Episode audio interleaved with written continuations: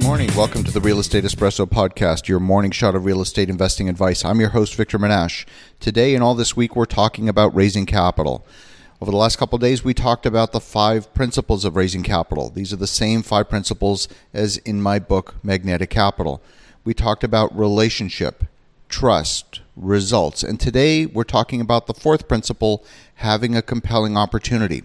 What is a compelling opportunity? A lot of people, especially new real estate investors, are very deal focused. I've got a deal, I've got a deal, I've got a deal.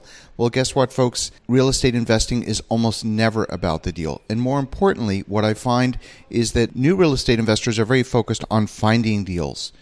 Very established developers don't find deals, or if they do, it's very rare that they find them. They spend most of their time creating them. They generate income at will, the same way a large developer would.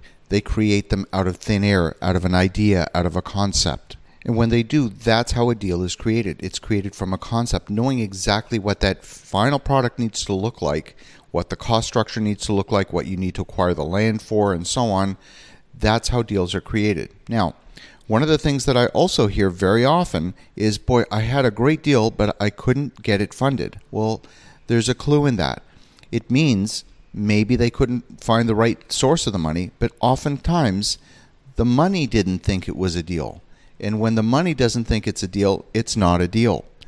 Most of the time, I see people doing deals for very thin margins, doing things that are far too risky in my estimation. I always want to do projects that generate massive profits. Deals with massive profits are safe. Let's say, for example, I have a property that when it's complete, it's going to be worth, let's say, a million dollars. I want to make sure that that million dollar property has embedded within it at least thirty percent net profit margin. That means out of that million dollars, three hundred thousand dollars is profit. That means I've got to cap my investment at about seven hundred thousand dollars in order to achieve that thirty percent profit. I can then sell that property on the open market. I can make money, or I can decide to hold the property, go to virtually any lender, and refinance the property at seventy percent loan to value. The bank will give me back seven hundred thousand dollars. At that point, I'm holding the proverbial no money down deal. I'm holding a property with thirty percent equity and zero cash tied up in it. And of course, that asset is going to be generating income, which is what we want. That's how you build a portfolio. Then we take that capital and go do it again, and then go do it again. That's the formula. That's the ticket, folks. You don't want to be doing thin deals. Now, guess what? If that thirty percent net profit margin, maybe there's a problem in the project and that profit margin gets eroded, maybe it gets eroded to twenty-five percent. I can still go out and refinance the property at twenty-five percent uh, equity, seventy-five percent loan to value, and still recover one hundred percent of my invested capital. But if you're out there doing projects with, say, ten percent margin, you can have one mistake take you to five percent, two mistakes, now you're underwater, and that's real life. Problems do occur in projects, so you've got to be able to do projects that generate fat, fat margins. It's vital.